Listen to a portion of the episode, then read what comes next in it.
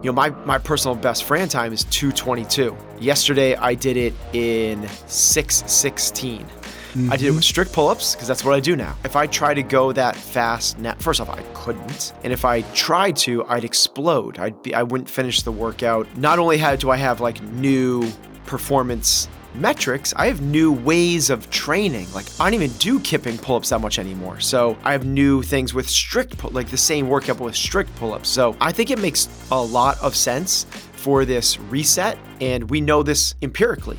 Like we don't have the 40 to 45 year olds competing with uh, 19 to 24 year olds at the CrossFit Games. Like there's a division for you because capacity is different at that age. Hello and welcome to another episode of Chasing Excellence. My name is Patrick Cummings. As always, I'm here with Ben Bergeron. Every week on the show, we dedicate some time to exploring how we can live a life of better health and increased fulfillment. We answer your questions about the five factors of health, dive deep on living a life of excellence, and explore the strategies and frameworks to help us chase what truly matters. Thank you so much for joining us this week. How you doing, Ben? Doing good, Patrick. I always enjoy talking to you, so this is this is a good hour of my day. Well, thank you. I, I likewise, and uh, I'm happy to hear it. Uh, this week, we've got listener questions about incorporating hypertrophy training with CrossFit, protein supplementation, as well as how to recover better after travel days. Our workout is going to be a listener question about the benefits of quote unquote resetting our PRs as our lives change and our training changes alongside of it. And then we'll wrap up with a note from a listener about a term we used in a recent episode, as well as a couple things that you and I are currently bringing us joy. Ready to go? Let's rock and roll. Uh, we start each episode with listener questions about the five factors of health, those few fundamental behaviors that most positively affect our performance, vitality, and longevity. Those five factors how we eat, how we move, how we think, how we connect, and how we recover. We've got three questions, as we always do, from listeners one in our recover bucket, one in our eat category. And then the first one here is in our move category. It's from Antoine. He says, I've been doing CrossFit for eight years now, training five times a week what would be the minimal effective dose of hypertrophy training uh, that I should do in supplementation of CrossFit to add a bit more muscle? Cool. Yeah, yeah. it's uh, it's a pretty simple, easy question actually. So I'm assuming so. Well, as I'm pausing there because when you say CrossFit training, that could mean a bunch of different things, and that's where I pause for a second. I'm going to assume that the CrossFit training is similar to what we do with our CompTrain training. We do strength three times a week. So let's assume it's that. Let's assume you're training five or six days a week. Three of those already include some sort of strength biased type of program. So so back squats, presses, deadlifts. Yeah. So let's start with that. Monday, world. Wednesday, Friday, you're doing back squat, press, and dead, and then you're following those ones up with a shorter metcon, and the other days are a little bit longer. Let's just assume it's that. Got it. If that is the case, then on those days, you're going to, the minimal viable dose would be an additional accessory but compound movement, three sets of 10 of the same movement pattern.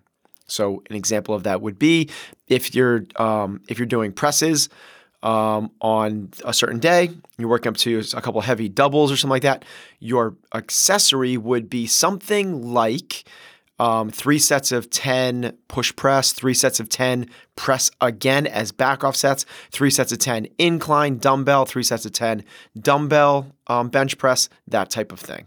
Mm-hmm. If it was your um, squat day, same thing. You could alternate and go back to if you're working up to a heavy triple or heavy five, you could do some back offs, three sets of 10 front squat or back squat. You keep it the same, or you could alternate it.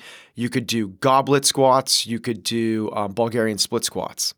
If it's your deadlift day, you could do, go with Romanian deadlifts. You could do with essentially, you're getting a compound accessory movement for three sets of 10 of the same movement pattern. And that's a minimal viable dose, three days a week. Mm-hmm. Two qu- two quick questions. Hypertrophy for those folks who don't know, what's the easiest and quickest way to say to know? Oh, that's hypertrophy training versus oh, that's CrossFit or that's something else.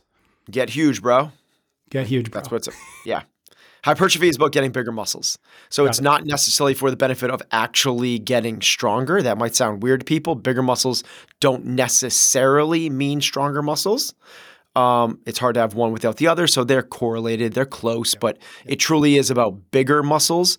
Um, bigger muscles do have their place in strength training.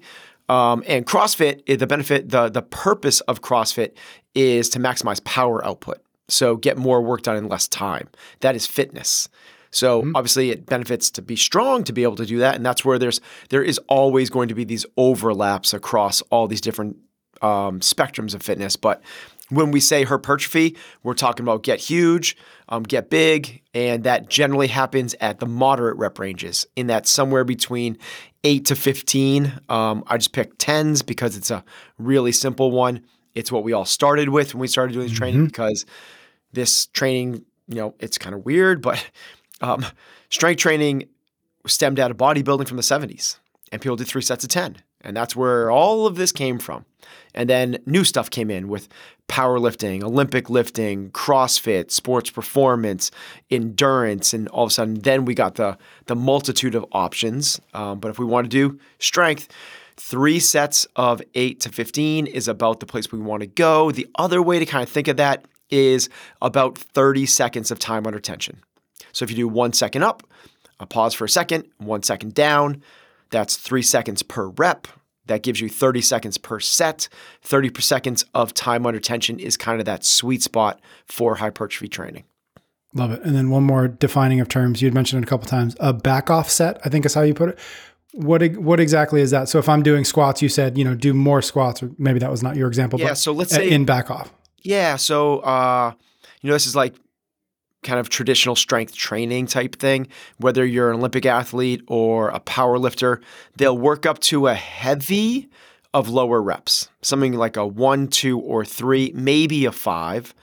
And then they'll do back offsets, which is a lower percentage for higher reps. So a perfectly appropriate program would be something like let's work up to a heavy double um, whatever, heavy double squat, back squat.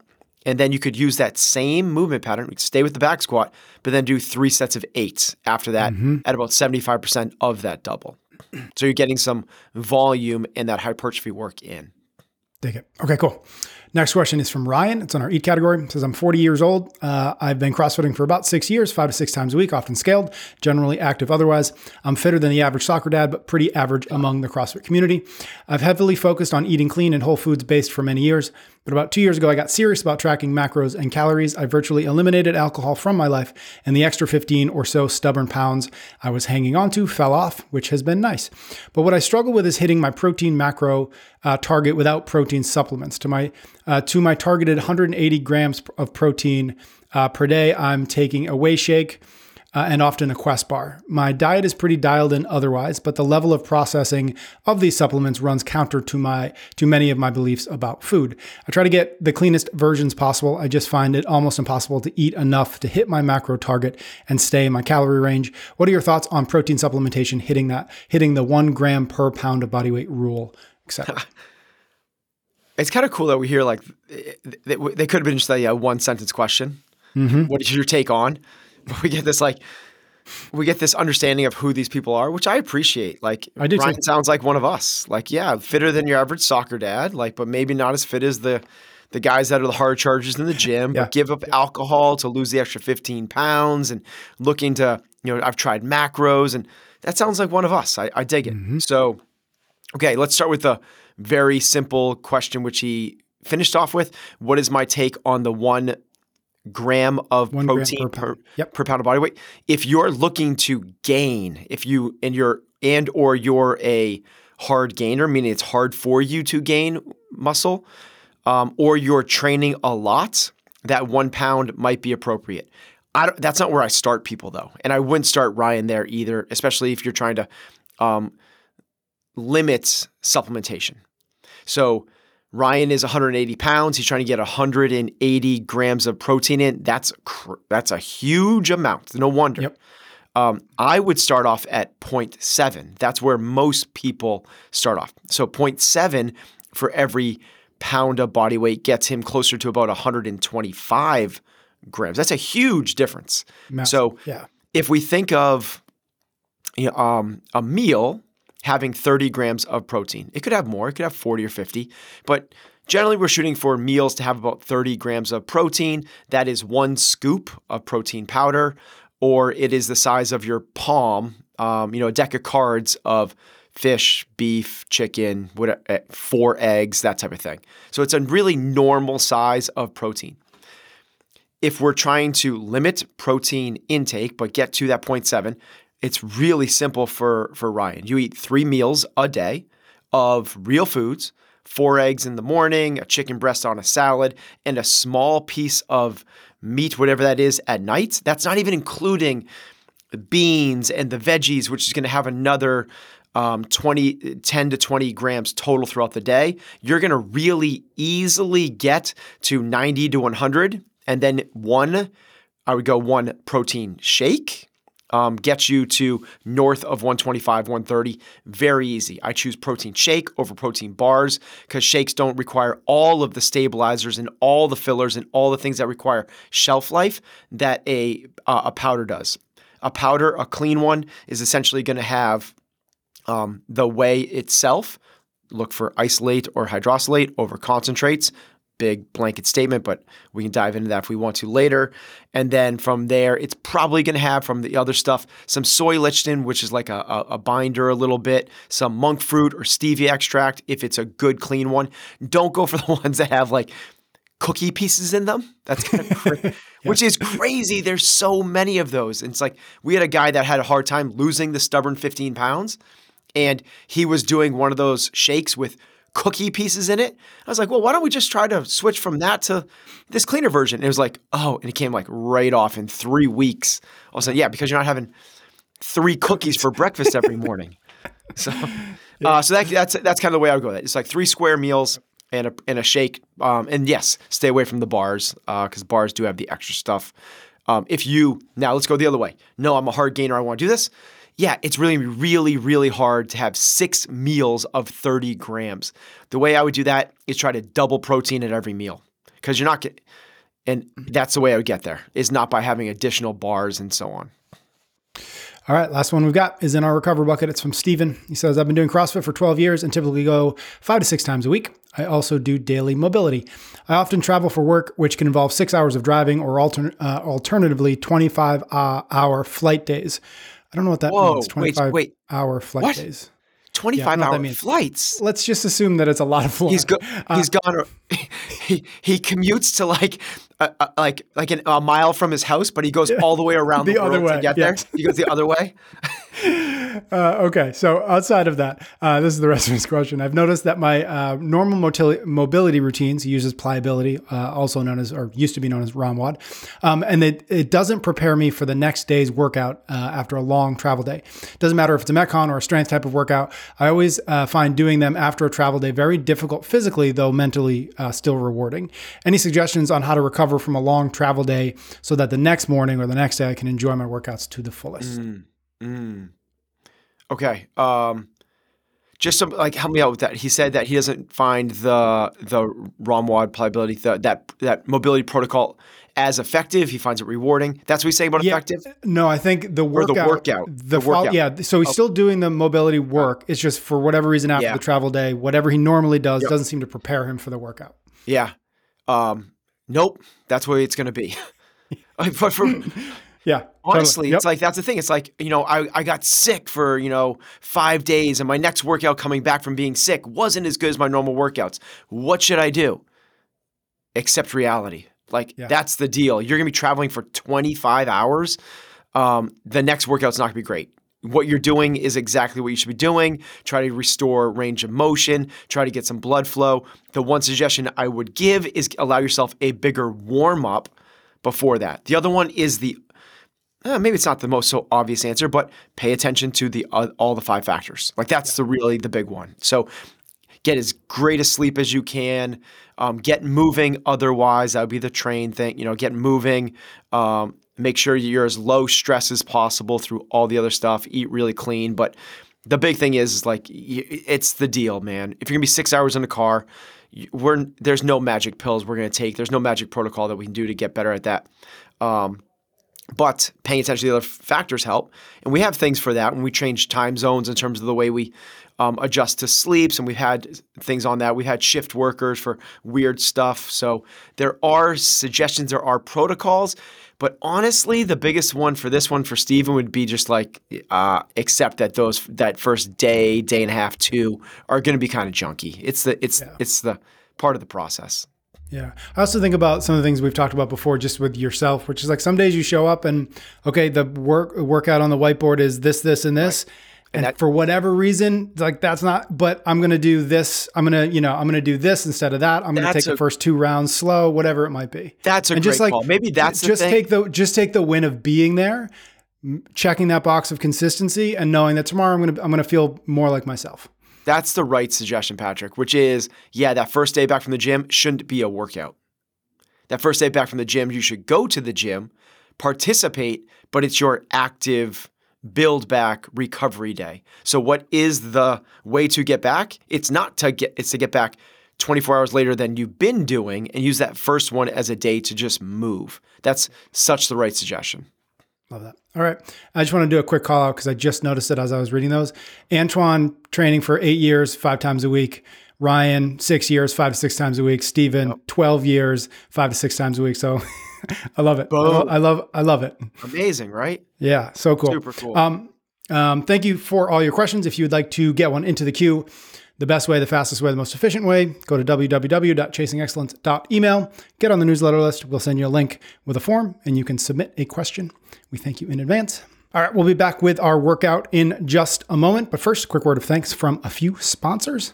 We're brought to you this week by LMNT. You're into health, you're into fitness, and you're likely into staying hydrated without the sugar which means you ought to know about LMNT. Head to drinklmnt.com slash excellence to learn more about the zero sugar electrolyte drink mix that's perfect for athletes, folks on keto or paleo diets, or anyone wanting to restore health through hydration. But don't just take my word for it. Check out their website for rave reviews from professional athletes like Tia-Clair Toomey and Bradley Beal, members of U.S. Olympic teams, as well as top business leaders and everyday health enthusiasts. Lots of people are currently loving LMNT's new hot chocolate medley, a mix of chocolate mint, chocolate chai, and chocolate raspberry flavors. They're the perfect cozy drinks for winter. And of course, like all of LMNT's flavors, they're tasty as all heck. Visit drinklmnt.com slash excellence to receive a free LMNT sample pack with any order. That is a special offer just for listeners of the show. And remember, LMNT has a no questions asked refund policy. So try LMNT today. Find out how it can elevate your hydration game. Drinklmnt.com slash excellence. We're also brought to you this week by Cozy Earth. Let Cozy Earth help enhance your well being both inside and outside your home. Head to cozyearth.com and use the code excellence to get 35% off everything site wide. Cozy Earth, a brand featured on Oprah's favorite things for five years in a row, offers a wide range of loungewear, pajamas, accessories, bedding, and more. All of it is designed to bring comfort to you and your loved ones. Their loungewear, crafted from breathable and luxurious materials like viscose from bamboo and 100% mulberry silk, offers optimal temperature regulating comfort while maintaining a stylish and elegant fit. And their bedding is made from responsibly sourced 100% viscose from bamboo, which helps keep you cool all night long. Plus, all of their products come with a 10 year warranty. This Valentine's Day, whether it's for your partner, your friends, or you're just treating yourself, Cozy Earth gifts are perfect for showing a little extra love. So elevate your post-bath experience with their premium bath products or double down on comfort with their loungewear. To get you started, Cozy Earth has offered an exclusive offer just for you. Simply use the code EXCELLENCE to get 35% off site-wide. Remember, that's the code EXCELLENCE for 35% off at cozyearth.com. 35%. Valentine's Day, guys. Valentine's Day, there it is. Solved it. Ryan, Steve, Antoine, go get it. that's right. On your rest day. All right. Our workout this week is uh, a question from Tracy. And I thought this was great. So here's, here's what she said. Here's what she sent in. She said, What are your thoughts on quote unquote resetting your own PRs? For example, resetting PRs after becoming a parent, resetting in a new decade of life, etc. With the concept of PR meaning personal record, uh, you are competing against yourself, but our lives change. As Herac- Herac- Heraclitus, she just threw in a, mm. a Greek philosopher, Look, as Heraclitus, yes. Heraclitus I don't know, maybe I'm getting that right. Said no one ever steps in the same river twice. Uh, no one ever steps in the same river twice, for it's not the same river and they're not the same person. Mm. It's not realistic for my 39 year old self as a working mother to compare to my 17 year old self. No intention of running a 525 mile again. Uh, after having my son, I further clarified my PRs so that I would now have quote unquote pre baby PRs and post baby PRs. Mm. It was the motivation I needed to be able to start tracking progress again and not let comparison, even with myself, get in the way. Now that I'm turning 40, I plan on having a new set of PRs in my 40s, uh, in my 40s uh, and onwards. Thoughts on this? Yeah. I've got some follow ups, but I'd love your yeah. thoughts. I've never really thought about this resetting of PRs. I mean, yeah, I like it. I like it a lot. Mm. So, I mean, it just makes total sense, right? So, yep. there's a bigger discussion about PRs in general. Like, yep, they fit into, yeah. so like, there's that. Um, and then there's this idea of, yeah, if we're going to compete against ourselves, it makes no sense to compete against ourselves 20 years past our athletic prime. So mm-hmm. in her case, a 525 mile is bonkers. And if you're now in your 40s and post two kids and a career and you're not the division one athlete that you once were, like that's insane. Like every single day is going to be a losing battle of what, you know, that I'm not as good as I once was, but I'm as good as I, Toby Keith song that I'm, I do not know the words to. I don't but, even know that one. Yeah. Really? Oh, I don't think so. Okay. Maybe I do. so, yeah, the principle of that is I think it's phenomenal. Um, I've I do this in I haven't done it as definitively as she has in terms of like here is the the the new leaping off point from here mm-hmm. forward. Um, but I like that. I've used that kind of loosely. I had uh, back, maybe I have actually, because I've had back surgery in, yep. I had back surgery in 2013, um, 2014. Um, I had back surgery in 2014, so that was a long recovery coming out of that. So I've kind of used that as my pre and post. Before that, I was competing at the CrossFit Games on a team and had all sorts of um, different numbers and performance wise than I do now. So we just did Fran. Yes, this made us a good point. We just did Fran yesterday yep. at the gym. Um, so anybody that follows CompTrain, it's coming. we do it a month ahead of you guys. And actually, by the time this gets out, you're probably doing Fran next week. Sorry to yeah, wreck. It'll be close. I don't know exactly yeah. when, but it'll be close. Um, okay, so you know my my personal best Fran time is 222. Yesterday I did it in 616. mm-hmm. Mm-hmm. I did it with strict pull-ups because that's what I do now. So it's like there's no set like if I do if I try to go that fast now first off I couldn't and if I tried to I'd explode. I'd be I wouldn't finish the workout. I get some sort of like something. So um, not only do I have like new performance um, metrics, I have new ways of training. Like I don't even I don't even do kipping pull-ups that much anymore. So it's like I have new things with strict pull, like the same workout with strict pull-ups. So I think it makes a lot of sense for this reset. And we know this empirically. Like we don't have the 40 to 45 year olds competing with uh, 19 to 24 year olds at the CrossFit Games. Like there's a division for you because capacity is different at that age. So I think that she's spot on. I also like the the realization that this is the period I'm in, but I plan on resetting again going forward. Mm-hmm. mm-hmm. Um, I think that all makes a lot of sense, you know. And um, you know, having said that, there is this other part of like where do where do PRs live in general in your training, and um, I think that you can be have you know this, this would probably fly in the face of what I would have said 10 or 15 years ago.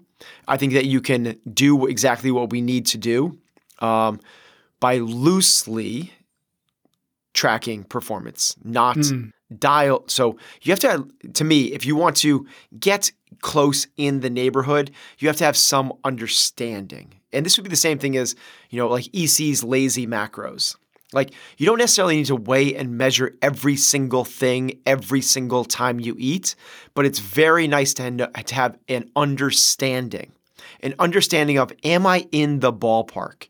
And an understanding of both, am I in my own performance ballpark and relative to the cohorts around me? So, you know, the example of this be like if you were the only human being that ever lived and you went out jogging once a year, you would probably think that the top capacity for an athlete would be like a six and a half minute mile.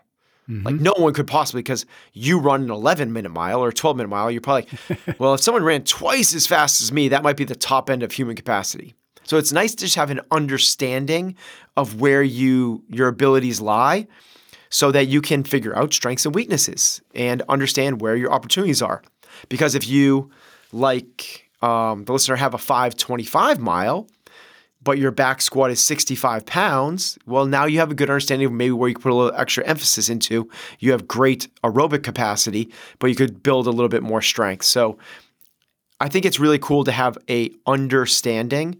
I think that the people that listening to this show that train five or six days a week, like with these people that have already said this, probably already have that, even without writing it down. Um, you have a good understanding of where you are. And I think that that's uh, meaningful enough to move you in the right direction and have enough awareness to to to create the right you know this is huh, awareness intention action but enough awareness to create the intentional processes to take the action to get to where you not want to be which is zooming out health. Well what is health? Well-rounded fitness across your age. Like I'm going to say it again well rounded fitness across your age. And this is where it's important to understand if you have, if you're a guy and you have a 550 pound back squat, but a 13 minute mile, that's not well rounded health. Is it better than having a 13 minute mile and a 45 pound back squat? Of course, right? That's way better but there's still so much, so much room for someone in that camp to have the fitness that produces health. And that's really what we're doing, you know, big picture, so that we have the capacity, we have the energy, we have the vitality to pour into other people. And that's really what we want to be able to do.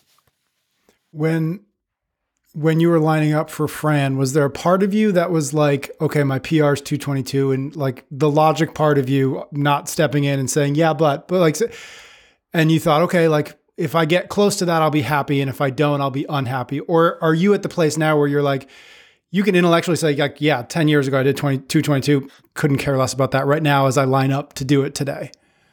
Yeah. Uh, uh, I, am so far removed from it that like other people in the gym and we had lighter classes than we normally do because it's scary and all that stuff. Yeah. There was less nerves for that workout because I I just it was like doing it again for the first time. Like there's just mm-hmm. it's just so far removed and it's like it doesn't to me it does not matter. Like um, this is what Tracy's saying is like you know um, I want this kind of like ability to measure, but not to the point becomes detrimental.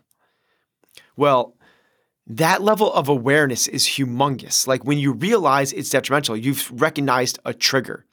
And that trigger is not benefiting you because it's sending you down the sewer cycle where you're mm-hmm. having this subconscious thought pattern, which is leading to an emotional response, which is anxiety, fear, doubt, whatever it might be, that's causing a physiological response, which is going to diminish your performance. If it doesn't diminish your performance and you're unable to get out of that, then it actually leads to sickness. Like, mm. holy smokes, this is a big, big thing. This is something that we don't want to just kind of like brush across the side. We want to recognize that if we can't um, go into the gym and do a workout with our friends without feeling high levels of anxiety, that's an opportunity for us to move through some stuff.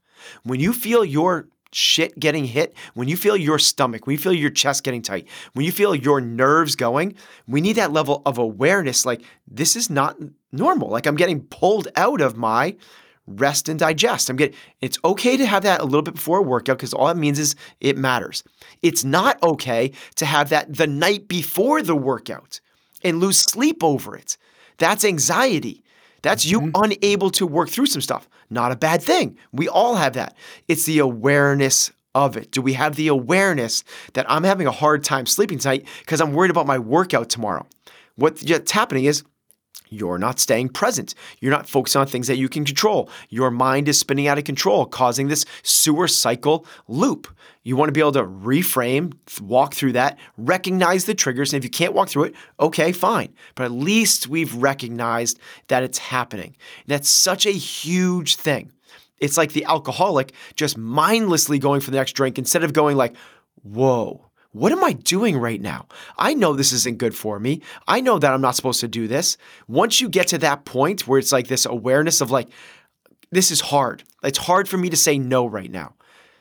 That's you working through it. That's the training. You're now no longer unconscious. You are a conscious being that's having a hard time making a better decision. But at least you recognize that there's a decision that could be made and you're not on autopilot.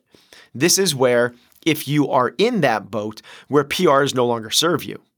PRs can serve you in a big, big way. They can create awareness of strengths and weaknesses, as we just talked about. They can create um, opportunities for intentional game plans. They can help you motivate. They can help you stay on track. Um, they can help create sub goals that keep you um, dialed into the process. But we have to recognize when those things are no longer serving us, when they're causing stress and anxiety. If we can do that, man, like that's so that's so much more important in the big scheme of things than um, were you 30 seconds off of your PR.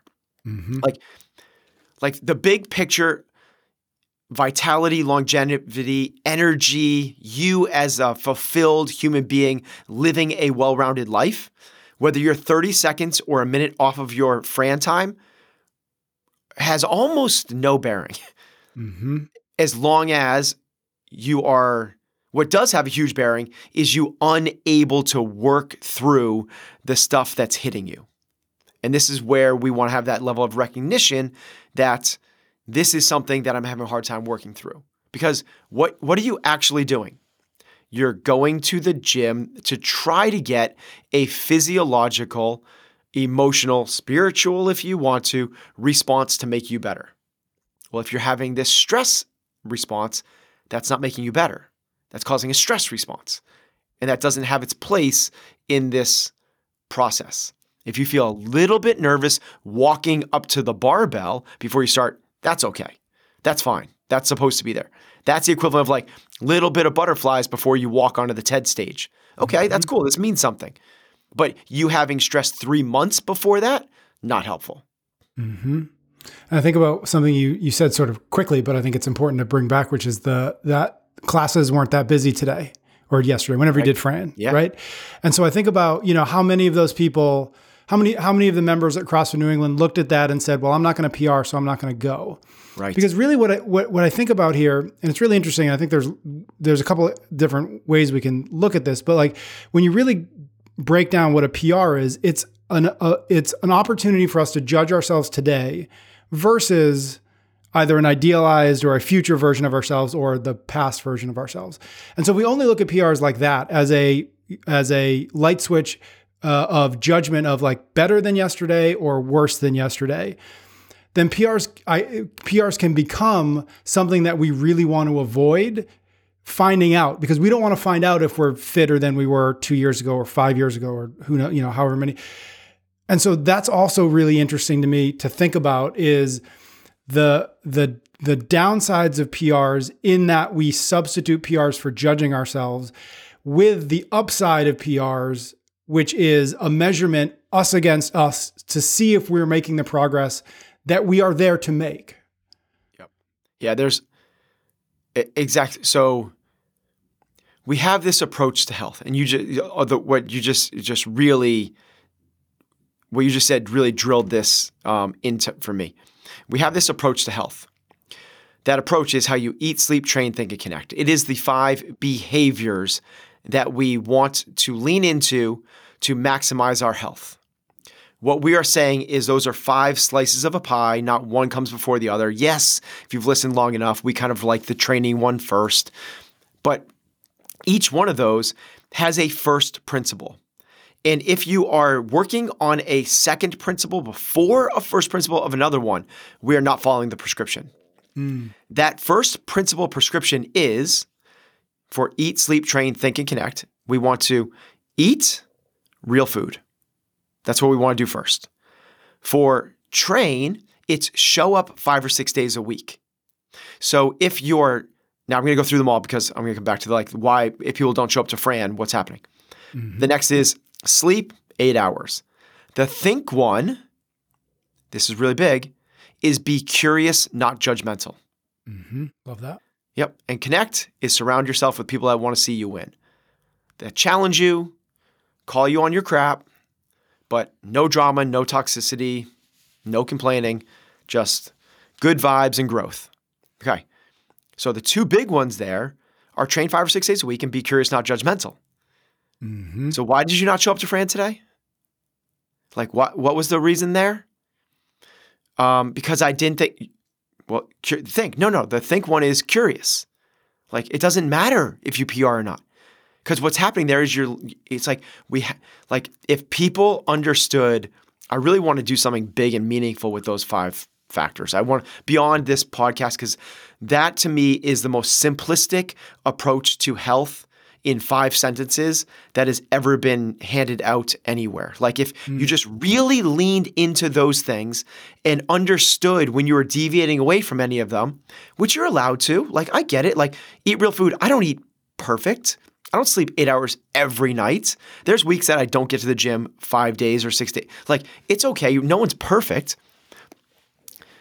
But if we were able to put those first principles first, like whether it's Fran or a 10 mile run or your favorite workouts, it shouldn't affect. It should not affect whether you go to the gym or not. Like that's a big, big thing. It should not affect whether you go to the gym or not, what the workout is. Because if it does, you're not being as long, as long as you believe, I'm going to caveat this, as long as you believe in the programming that is being um, done in your gym and affiliate which mm-hmm. I write the program for mine. So I obviously do, yep, right? Yep. And I, I spent a lot of time, I spent 17 years honing in this methodology, which I really believe in, which I think we talked about earlier in this podcast, which is lift heavy the three times a week. Those are coupled with the shorter, higher power Metcons and the 8 to 15 minute range. The other one should hit a 15 to 20 to 25. Maybe there's one long uh, cardio day in there built in for you, depending on the athlete. That is our Sunday run day. Is like, it's all, it's very systemized at this point. Like, because I just feel like um, the variance for variance sake is not helping. Um, um, get to where we want to be, which is this well rounded fitness program. If you have a a bias towards something, I get that. You like it. Like you like doing 30 minute boot camp workouts every day. I got it. I, I understand that. My contention is this protocol, this programming um, philosophy is the is the way to get you to the well rounded. Mm-hmm. I don't believe that we're missing or skipping or leaning into biasing anything excessively. I believe that we are getting truly the full holistic picture of what we want to do, which is improve performance that improves performance outside the gym, not for today, but for the rest of our lives. Let's start to wrap this conversation up. Um, maybe and go back to Tracy's question a little bit do you have a sense of i mean kids are an obvious demarcation of you know before and after where where life does change uh, training does change as a result of it but do you get a sense of like every 10 years you should pick your head up and say okay let's kind of press the button and reset our prs and then reestablish them and then spend the next 10 years kind of living with those as your as again as to your point as sort of the guideposts and the uh, uh, that we want to look at, or is it every five years? Is it total? I mean, it's, yeah. of course it's going to depend, but like if you were to give a prescription of like, yes, this is roughly when I would suggest thinking or rethinking your PRs. I don't think you need to reset before the age of 35. I think you have mm-hmm. up until the age of 35 of growth and betterment. Um, at the age of 35, the really dialed in version would be I think that CrossFit HQ nailed this really well. Um, every five years, you would reset. Mm-hmm. Um, the other way to we think say about, CrossFit, that's where the that's where the age groups are. That's where the sport is. Yep. Cool. When they go into the Masters division every five years after 35. Um, the other kind of like paradigm or perspective to, to kind of um, pull into this, you know, I don't want to say like decrepitude is inevitable, Mm-hmm. but because I don't want to say it doesn't mean it's not true. Mm-hmm. It is. Like we're all going to like said another way is what we're actually trying to do is not continue to PR. We're not, that's not the objective. The objective is if you have a really solid training history through your teens, 20s and 30s, meaning that you've trained 5 or 6 days a week, this way for 3 decades by the time you get to your 40s, for you to assume that you're going to continue that trajectory is um, not realistic. It's not the way it's going to go. And that shouldn't be the perspective that I want to continue to see gains. Because what we want to do is imagine at age 45, you're just able to hold. At age 45, you don't decline at all you would be the fittest 85 year old that has ever lived on planet Earth by like a gazillion. Like, no, no, like, no, like, let's say, like me, a 45 year old, I'm 46 now, turning 47 in a month or so. And, you know, I uh, run like just really average numbers, you know, back squat 300 pounds, run six minute miles, you know, do 15, 20 strict pull ups. Like, okay, like, if I was 85 and doing that, like they'd be writing books about me forever about like this human that defied everything. So the goal is just try to like it, it it's to recognize that it's it's the realist thing. There's the victim, the pessimist, the optimist, the realist, and the warrior. So here's the way the pessimist looked the, the victim goes like why am i why am i not being able to pr why why am i to, um, declining. Why can't i oh my god the the pessimist is oh this sucks. I'm never going to pr again. This is ter- mm-hmm. like it sounds insane right? The optimist is equally as insane. We're just like i'm going to continue to pr i'm going to continue to like make gains in my 50s 60s 70s and 80s like we start to realize the the asinine storytelling that comes along with any one of those mindsets. The realist goes I, it's, i'm going to decline. I'm going to try to slow my decline Cool. The warrior goes, I know that this is inevitable. Cool. Bring it on. I can work through this. Fran, yep, I'm going to walk into Fran, do Fran without getting my panties in a bunch. Like I mm-hmm. that's the approach. Like that's where we want everyone to get to is where we're not rattled by external circumstances like what is this workout? Did I PR or not?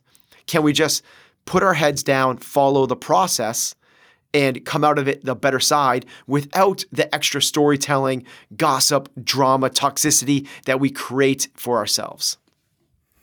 Fantastic. All right, we're going to wrap it up there. Thank you to Tracy for that great question. Hopefully that was helpful. We're going to jump into a shout out, a different kind of shout out, and a cool down momentarily. But first, a quick word of thanks to a sponsor brought to you this week by Momentous. It's time to give your sleep routine an upgrade, and you can do so with Momentous Sleep. Learn more at livemomentous.com. Use the code excellence to get started with 20% off your first order. This magical blend of magnesium, L-threonate, apigenin, and L-theanine will help you fall asleep faster, stay asleep longer, and wake up fully recharged. These natural ingredients promote relaxation, calm your mind, and ensure a restful state. Plus, rest assured you can trust Momentous Sleep has no banned substances and no harmful contaminants. It's certified by Informed Sport and NSF, so you know that what you see on the label is exactly what you get. And the best part comes with an easy to use individual pack. So grab a packet and be on your way to the greatest night of rest. Visit livemomentous.com. Use the code excellence to upgrade your sleep with 20% off their best in class products, whether you're grabbing their sleep packs, protein powder, creatine, or anything else that they offer. Again, livemomentous.com. Okay, we got a shout out from Tracy, uh, and she says it right up up front, more of a comment and opportunity for growth This is than a question. Tracy? Or, well, it, Yep. You know what? Good call. Good Two memory. Tracys. Yes, two Tracys. Quite sure that they're different Tracys because there was no mention of uh, there were there were no mention of hey I just asked a question and also this. So I'm going to go with two different Tracys. This is the episode of Tracy. Uh, she says more of a comment and opportunity for growth than a question. Uh, just listened to the latest episode uh, on the state of CrossFit affiliates. So that was probably last month now. And notice that Ben used the phrase grandfathered in. To others, correcting a podcaster may feel one uppish, but as I've been a listener to Chasing Excellence for seven years, I know you and Ben appreciate opportunities for growth. The phrase grandfathered in is rooted in racism, suppressing the black voter, and unjustly favoring white voters. Literacy tests, poll taxes, and quizzes were required for voting in an attempt to exempt black voters. Therefore, states enacted clauses that made men eligible to vote even if they couldn't pass the literacy tests if they were lineal descendants of voters. Uh, in other words, their fathers or grandfathers, which only pertained to white men at the time. Once I learned about this, I made sure to correct myself if I ever said it, and in this situation to provoke a uh, and in this situation to provoke a discussion or comment with those of a growth mindset. And she forwarded on uh, an article from NPR that she nicely summarized. So again, not a typical shout out, but I like when people send me these things um, because quite frankly, I had no idea, and I've used that yep. phrase a hundred times, and so if I didn't know about it, uh, and clearly Ben, you and I have not, we, you know, we didn't hear about it, so we're gonna we're gonna pass this on with a thanks uh, to Tracy for uh, giving us a little bit of insight into that, and uh, I will not use that anymore. All right, our cool down, as we've done once a month or so, moment of joy, something that's bringing us joy. I love this. It makes me think for 15 minutes uh, before we record about what I've been enjoying and and that has been bringing me joy. You want me to go first? Go for Since it. you've been doing lots of talking. Um, okay, something that's been giving me joy as of late. Um, I have found I used to be uh, really, really talking about pre kids and after kids. I used to be really into music and independent music and singers and songwriters. And when we lived in Boston, I'd go to I'd go to shows as often as I can, and that sort of faded, and, and I've sort of lost that bit of me. Uh, uh, not intentionally, but because life happens. And so the thing that's been bringing me joy, and I didn't really do this on purpose, but I noticed it last night as I was doing it. And I was like, I've been doing this more. And it's because it's bringing me joy, which is on Instagram, instead of just mindlessly scrolling, what I've started to do is find and follow. They're, all, they're always just like young singer songwriters, like young musicians who are just like, they're just so talented and, and so, uh, so hardworking, and they're they're they just they're just amazing to me. And so it's just been bring, bringing me so much joy to just like find a new musician and just like spend 15 or 20 minutes scrolling through what they've been putting online and then searching, finding them on Spotify or finding them wherever and just like, just enjoying new music and good music and young people and, and, uh, and, and everything that they're bringing. So, um, so that's been bringing me a lot of joy. It's for like 15 or 20 minutes at night instead of mindlessly scrolling social media. I'll just go and like, I'll just go listen to some cool music. Is it um, specifically like singer songwriters? Is it or is it musicians in general? Uh, it tends for me just because my own. Pre- it tends to be just like singer songwriters. Yeah. Uh, yeah. Um, uh, but you know, really, uh, it's really just like it, it's the wonders and the the detriment of all the algorithms. Is once you teach it, like, oh, I like this thing, right. they'll just start giving you more. Which again, can be good, can be bad, can be however you use it. Um, but for me, in this particular case, it's been really fun to just sort of like go into the rabbit hole of of different singers and and and have some fun with them. Yeah, I I am. Um, musicians like melt my mind because I just it's so like not it's so outside yeah. of my. Um, I don't get it at all. Yep. I've tried to yep. play instruments and I just I am so I don't want to say untalented because like you can teach talent, but just like it's just yep. not Yep. If there's a gene for it, I didn't get it. So yeah. I am equally fascinated by that as well. Um, and more and more in my feed, that's really interesting you say that, has been popping up there. I think particularly because my 19 year old is a musician and I send mm, him a lot right. of stuff. So yeah, when you send something to somebody, yeah, um, he's in a band. And we send something to somebody, the algorithm loves that, especially if you're not on it a lot. You send yep. one thing, it's like, oh, this is the. Um, there's this one drummer. This will this will make you come you back. Bring have you back. You seen this drummer? Um, that they're calling like uh, it's like the best drummer ever. Have you seen this guy? I've he's kind of jacked. He's got a beard. Um, Do you remember his name? I don't. I'm gonna send it to you. And it's okay. This, go send it to me. This for the show, like the podcast. Yeah. Everyone's like, "What are you talking about? This isn't very helpful."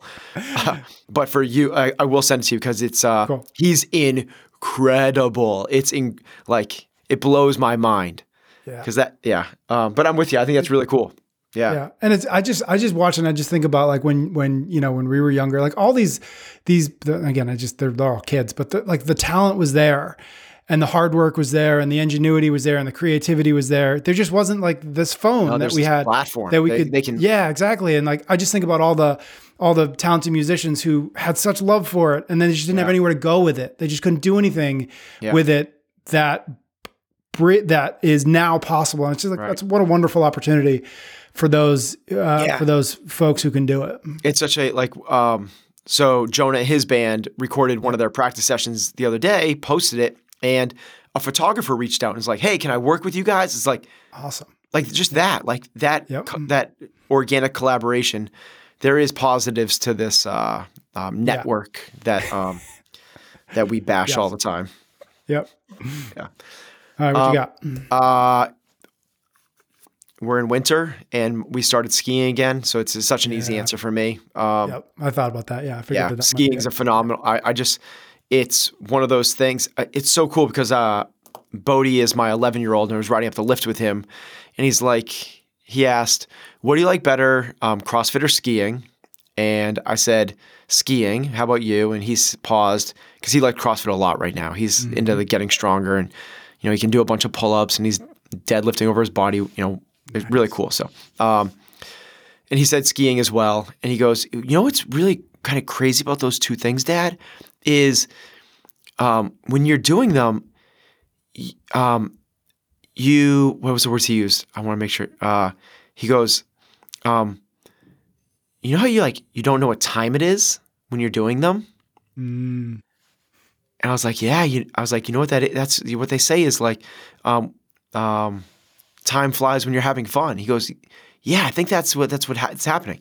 And then we got into this discussion about what a flow state is and how you lose sense of time when you're doing these things that you're really passionate about. And he's like, oh yeah, that's like, but it's very much that for me with skiing. Um, I, and it's it's such a different experience for me doing it with my kids because it used to be like the adrenaline thing, you know, like Yep. going fast, the G forces, you know, being in the air, um, you know, having trees whip by you and all the rest. And, um, you know, that that risk thing, like it spikes epinephrine and all the rest. mhm. Uh, you know, we had Steven Kotler on that talked about that a lot with NAR Country. Um, but now it's like I get little bits of that, maybe a couple times a day. It's not like the the entirety of the day anymore, but it's way more the connection thing and being outside in nature. I just the outside nature thing was a I never even it wasn't even a thing I paid attention to before. And That's now just where the skiing was. that's just where the skiing was. And now I'm like, because I track how many days a week I go outside. Of course, people have listened to this for a lot. Like I track a lot of stuff. yep. And during the winter, it's it's horrifically bad. Like I don't count like walking to my car, but because my the winter, I walk my kid to the bus stop. I don't count that. Walk back. Mhm. Um, I get in my car. I drive to work, and I'm at work until I drive home. And when I get home, I'm at home, and I don't leave that. It's that is such a weird human experience to not go outside for days upon end. And then what skiing does for people living in the Northeast like us, um, it allows you this um, two or three days a week of, you know, almost all of the day is outside, and that's you as a person in their, you know, mid forties. That's it's weird how you just you you. It's so enjoyable, regardless of the weather, unless it's raining. I don't ski in the rain, but cold or anything else, it doesn't really bother me anymore because it's you're feeling it. We go and take breaks, but it's kind of a cool experience to be cold. It's like, um, so it's, I really, I, you know, everything about it from the family time to the outside to the, yes, the adrenaline to the, um, trying to, it's just, it's such a cool, amazing experience. Anybody that's, um, listening to this that is, has young kids and is wondering what they should get their kids into, I cannot, um, praise it enough that I can't come up with another experience that you get to spend as much time with your family outside, side by side, as you do with skiing. I just can't come up with it. I can't find something that's even remotely similar. That, you know, I guess if families hiked, but that seems kind of boring. Like, and you can, it's hard to do it in the winter. True. Like, Yep. you know, if you're winter campers, I guess that would be it. But um, it's like, it's a really amazing thing. Yes, it's expensive, but there is cheaper ways to do it, and um, it's uh, it's a I love it. So lots of joy. All right, noted on that. one thing it makes me think of, and I haven't had a chance to look into it yet, but a listener sent us a question about, I think it's called 1000, uh, the, the 1000 hours challenge. I don't know any background of this other than the little bit in the question that he or she sent us. But my sense of it is like, track the amount of hours you are outside with the goal of hitting a thousand hours in over the course Ooh. of a year. I don't know if that's exactly it. I don't know if that's so that would be about like three, I don't. Be, well, there's 365, so that'd be about three hours a day. Three yep. there, give or take, three hours a day. So it makes me think of um. So it makes you like you hear that you go like, of course, of course, I'd be mm-hmm. th- outside three hours a day. I like if you live in the northern hemisphere, where like eh, that might be a that's probably a challenge. Like yeah. Or said another way is if you work nine to five. If you work nine to five, um, you're probably not getting outside a lot at all during the week, and then you have, you know, um, you know, eight hours a day on Saturday and Sunday. Well, that's only sixteen a week. You're you're not there. You're missing four hours, of, five hours a week. You're way behind the eight ball. That's a cool. I like that. Yeah. It's yeah, kind of like when you heard like Kelly Starrett's like how many hours yeah. you sit a day. Exactly. And you hear it, you're like, I would never sit like, for no 13 way. hours. Yeah. No way. It's like you start to add up, you're like, oh damn it. Oh, oh no. And then it's like everything else though. It's like, okay, you know, track your your steps over the course of 30 days or whatever we did. And it's like, oh, I can definitely I'm de- Of course I, I watched 10,000 walk. Yeah. And then you're like, oh no. Oh, and then oh. it's the same as like, you know, track your, you know, I think about EC, track your track how many grams of fruits and vegetables. Oh, I get I get lots of fruit and vegetables. And you track yeah. it, it's like, oh, that's not good. right.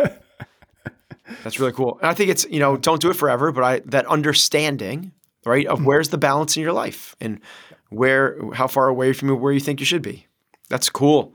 A thousand hours outside man, my my 20 year old self would be punching me in the face right now for even like you you're not outside for that three hours a day. That's crazy. All right, maybe I'll, I'll, find that question. Maybe we'll resurface it in a future episode. We can talk a little bit more about it. All right, my friend. Thank you. That was awesome. Thank you, everybody, uh, for sending us questions one more time www.chasingexcellence.email. Get on the list. We'll send you a link to a form. You can ask your own and we can get it into a future episode. We thank you in advance for doing so. We thank you for listening, for sharing the show with your friends. Ben and I will be back next week for another episode of Chasing Excellence.